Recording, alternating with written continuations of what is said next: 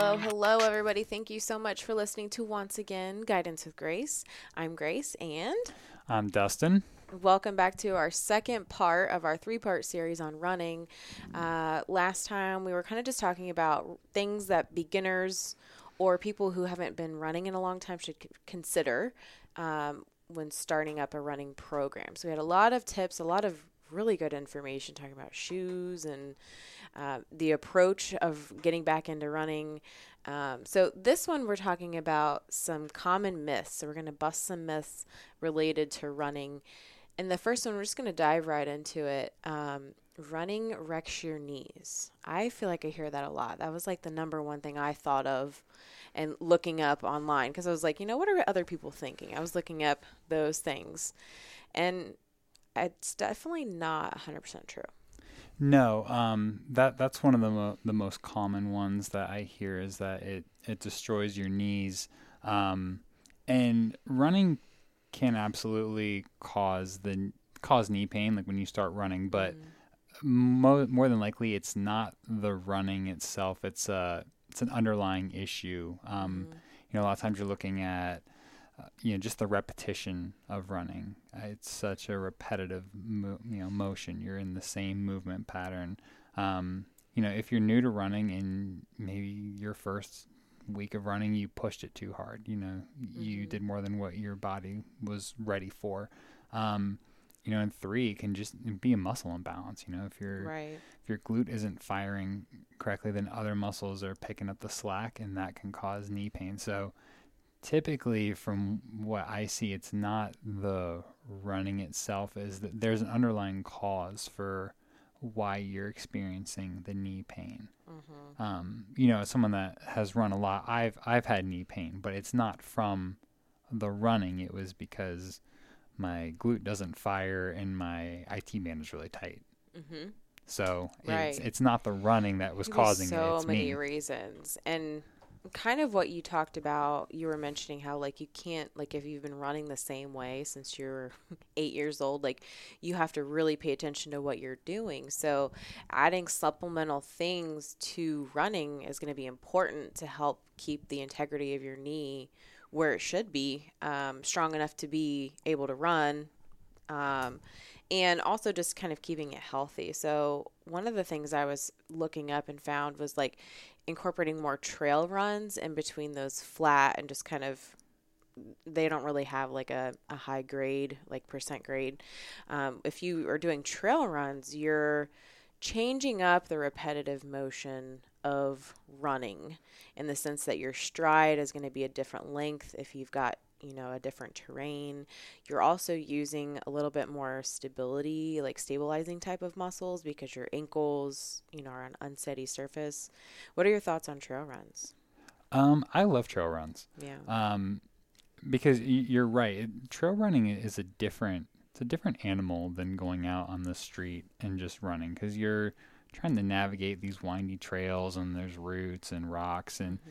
yeah, your, you know, your ankle moves in a, you know, different plane of motion. Mm-hmm. You're going to have a little more um, inversion, eversion when you're on the trail. Yeah. And you're going to have to slow down your pace. You can, then you can speed up your pace and you're going to have to move laterally to get around stuff. And um, yeah, it does break up kind of that repetitive motion mm-hmm. of when I'm on the road and I find, you know, you find your pace and you settle on that pace and then it's that pace for, you know, twenty, thirty, forty, an hour long, however long yeah. you're running, it's that right. same movement pattern. So I'm a big fan of, of trail running. I think it's great for people to incorporate just because, yeah, it, it's a little different than going out on the tra- on, you know, on a road. Yeah. Well, and like you said just now, and also you mentioned uh, last week was it gets that lateral motion. You're going to have to go around things and, and whatnot. So it gets you out of that front back, that, what is sagittal plane? Yes, yes, sagittal plane. Going back to my school days of all the different planes, but it gets you out of the front back movement and forces you to sometimes go to the sides and just kind of directionally changing, um, which is going to be a very good benefit. We talked about that with resistance training and incorporating those types of movements. So um, also getting that out of a run would be really good. Uh, what was the other one that we were talking about with knees? Kind of just. So we were, I think we were talking about that uh, study with the. Uh, oh yeah, yeah. With the heel strike and the forefoot strike. Yeah, they were talking about like, oh well, if you f- strike on the forefoot, it's going to cause possible knee pain over time. Right, right. And then striking with your heel could just kind of get rid of the knee pain or avoid it. Yeah. So one of the one of the common myths and or things we talk about in the running community is is avoiding the, the heel strike, um, because everyone says that it's gonna that's what's gonna wreck your knees, is gonna wreck your ankles, is, is the heel strike. And um, this study had found that if you land on, on your forefoot, um, it actually caused more knee issues, which makes sense when you think about the mechanics of running. When you land in your forefoot, um, your knee's in a position where it can move more in abduction or go into, you know, more extension. So it makes sense that you would have more knee pain. But on the flip side, and what the you know the website that you found that on with that post of the study, when you re- read deeper into the study, they talked about while the forefront forefoot can cause um, knee pain, the heel strike can actually maybe cause pain in the lower leg. Mm-hmm. In the ankle. Mm-hmm. So, I mean, the reality of the situation is, I mean, it's not ideal to heel strike. You spend more time on the ground, like, especially if you're trying to go faster. Mm-hmm. The, the, in the faster distances, if you watch people that um, run like the mid distances in the Olympics, in the Olympics and stuff, and really any more than like a five K, they rarely heel strike. Mm-hmm. They're mostly in their forefoot because they're limiting contact time with the ground, what which makes their run more efficient. Yeah. So I would see why forefoot is recommended also. Yeah, I mean, I would I would always recommend forefoot, but um, you know, everyone has a different mm-hmm. gait, everyone has a different running running pattern. So if they if they heel strike, it's likely not the end of the world, but they may not have knee pain. But if they start having, you know, pain in the anterior compartment of the lower leg or in the ankle, it could be caused by mm-hmm. then that's by the heel strike. Time to kind of reconsider what your stride is like and right. if you should change your striking pattern. Right. Yeah, and, and that's kind of, you know, it's not like it doesn't wreck your knees or it does, but there's, like Dustin said, there's an underlying reason. It, it kind of goes back to anything you do repetitively without changing it or supplementing it with resistance training or what we call uh, in the conditioning center prehab types of exercises. Um, if you're, what was your example, bench press every day? Yeah. More than likely you're going to end up with some kind of issue. Maybe it be in your shoulders or your wrists or, you know, what have you. If you do something every day, Um, running is just easier because it's so repetitive. It's right. one foot in front of the other the whole time. Right. Um, that's a very unique thing to running. Um, there's not a lot, like, I mean, cycling, you know, any type of cardio thing would be a little bit more repetitive, but anything you do without changing it up, I think is going to cause some issues. So yeah, running doesn't necessarily wreck your knees. No, not necessarily. More, more likely it's, It's a different underlying issue than mm-hmm. the actual running. Right. Finding a happy balance between everything.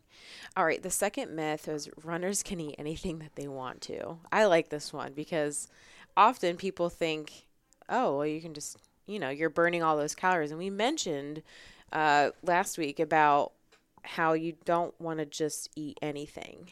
No, no. Um, you know, your your caloric exp- expenditure for running, it, it varies on your pace and your weight and how, you know, how far you ran and, and stuff like that.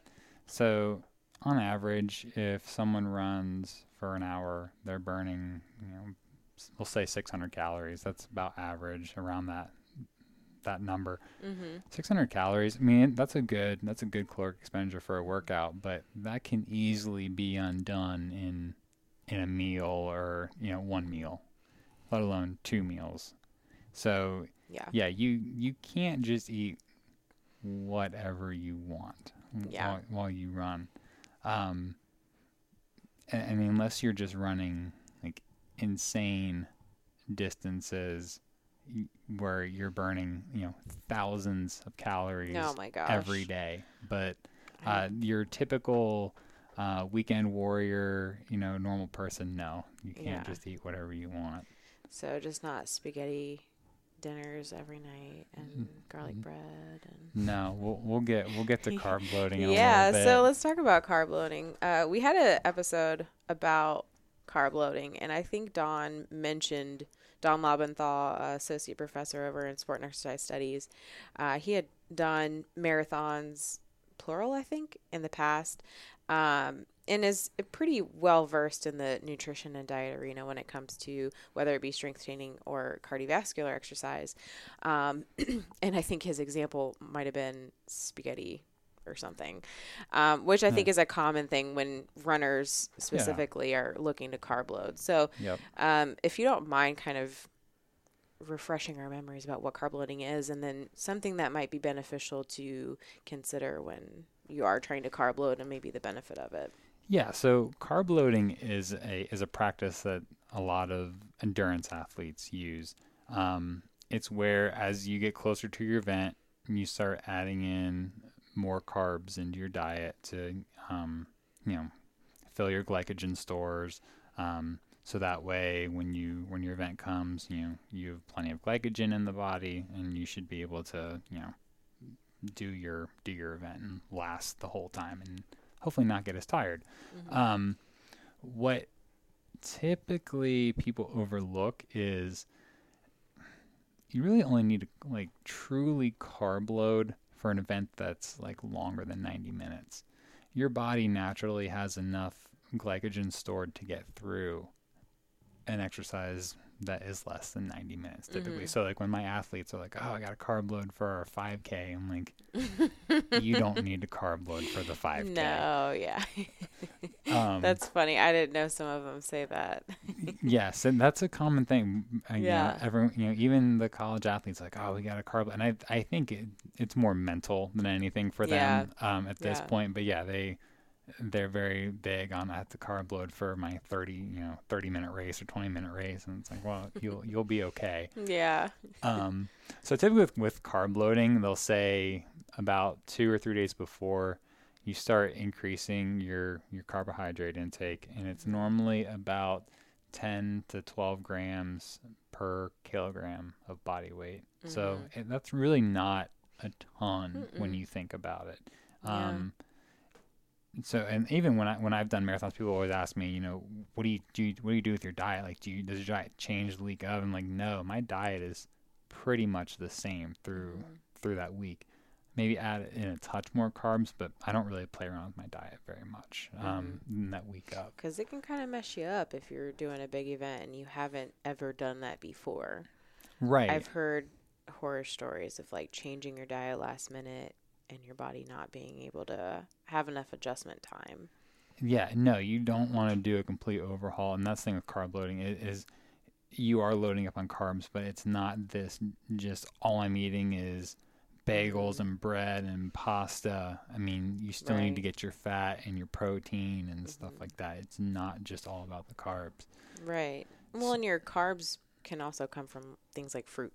Right. Yeah. So, I mean, it doesn't have to all just be breads and things like that. Right.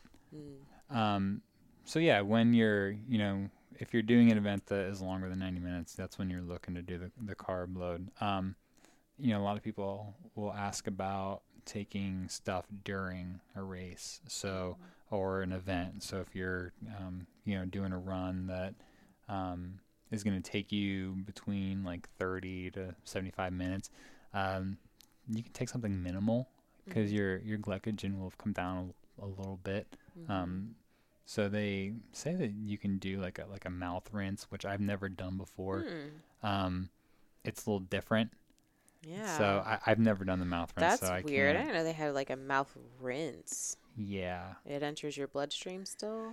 Yeah. I think it's just, however, it, I don't really know exactly how it works. But you, oh. I, you like swish it around and then Ooh. I don't know if it's absorbed through. Yeah. yeah. It's weird. That is weird. Um, so I've never used that, but but you yeah. could use like a like a goo or a gel or something and mm-hmm. still get the same the same benefits. But definitely, if you're doing something um, over an like an hour Mm-hmm. Um, like if you're doing a marathon, it's going to take you, you know, three, four, five hours. You definitely want to be taking in carbs during the race. So however that comes, and, you know, if it comes in the gels, the goo, if you know, you're comfortable eating like a solid food in the middle of that. Yeah. More power to you. Yeah. I don't know how people. That's too much to do when you're running in my, in my opinion. Yeah. So th- yeah. that's where you're looking at carbohydrate, carbohydrates during, um, during the event. And then mm-hmm. like leading up to it, the, the day of, um, you want to take in about one fifty to three hundred grams of carbs, um, about three, three hours before, four hours before. Mm-hmm. And then leading up to that, just like small amounts, um, really you don't want to eat eat a bunch of stuff like before, yeah, right before your I event. It can cause so. an upset stomach and right. whatnot. Yeah, well, and kind of just going back to the general diet too, like if you are running, maybe you're maybe you're training for something, maybe you're not, but if you're just eating whatever you want, and kind of going back to that myth of runners can just eat whatever, you're not going to get any better at running if you're no. eating junk food and crap outside of your runs. No. You have to properly fuel. Yeah. You're going to feel very sluggish if yeah. you're eating just whatever you want and then Pizza trying and to go for a run. Yeah. Yeah. If you look at the calorie part of it, yeah, maybe it would kind of equal out. You'd burn the same amount you're eating in that, but you're not going to get any better. And if anything, I feel like it would cause some digestion and yeah. just having a poor diet. And we all know what that leads to. It's just not yeah. a good, not a good thing. Yeah. Um, the last one definitely want to hit on is the static stretching before you run. Um, there's a, a misunderstanding about the proper warm-up. Uh, static stretching um, is often seen as like, oh, we can do this for a warm-up. Really, it shouldn't be done ever before any type of exercise, whether it be running, lifting, you name it. Uh, that is an after you're done exercising thing. Right. Um, the main reason why, and I'll let Dustin talk a little bit more about this and maybe what you do before the runs um, that you have, is static stretching is a relaxing thing for your central nervous system. And your central nervous system is kind of the, it's your brain and your spine, right. and it's controlling, and you're you're telling your body to now relax. So it's also communicating to the muscles that they should relax. So if they're going out before a run fully relaxed, that's going to lead to some issues. And we were looking up different uh, research studies that were done, and they're actually connected to causing injury. A lot of what we found, or what I was looking up, was like um, Achilles tendon area or glute, or maybe glute, but I found a lot of hamstring yeah. things. Um, we mentioned it in the last episode, some things that you do before the run, but did you have any other thoughts about static stretching before you run? Um, It's something that I've gotten away from for myself and, and with my athletes. We do mostly dynamic stretching to start off with. So that's like your, your leg kicks and the, the hip cradle and stuff. Um, and then after that, we go into um, kind of like bounding and skipping mm. and um, like high knees and, and butt kicks and stuff like that, because it, it they're quick, um, explosive kind of movements. Mm-hmm. And that gets the body ready to run, which is, again, a quick, explosive movement. Exactly, yeah. Um, so th- I don't do the static stretching unless it's at the end afterwards. Mm-hmm. It's not a bad time to do it. Like, if you're going to do it, that's the time I would do it, is after your event. But leading up before, no. I mean, I, I wouldn't I wouldn't recommend it. Yeah, and that goes right along with myofascial release, a k a foam rolling. Yeah. Um, I see a lot of people who do that before, um, in science, both of us have degrees in exercise science.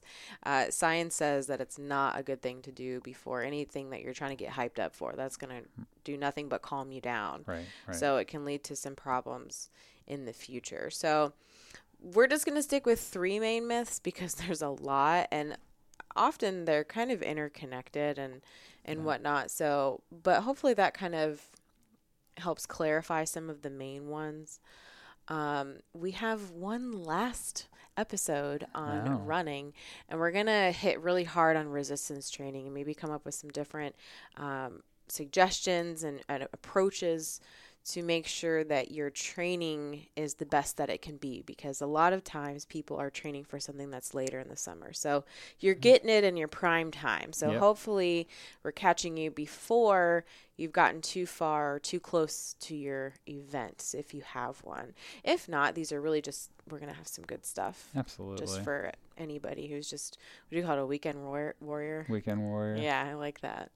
All right. So definitely tune in next week for resistance training and running. And then um, just as kind of a heads up, we do have a workshop coming up on res- resistance training and running shortly after that. So lots of good stuff if you're a runner. Yes. Yes. All right. We will see you guys next week. I'm Grace. I'm Dustin. Have a good one.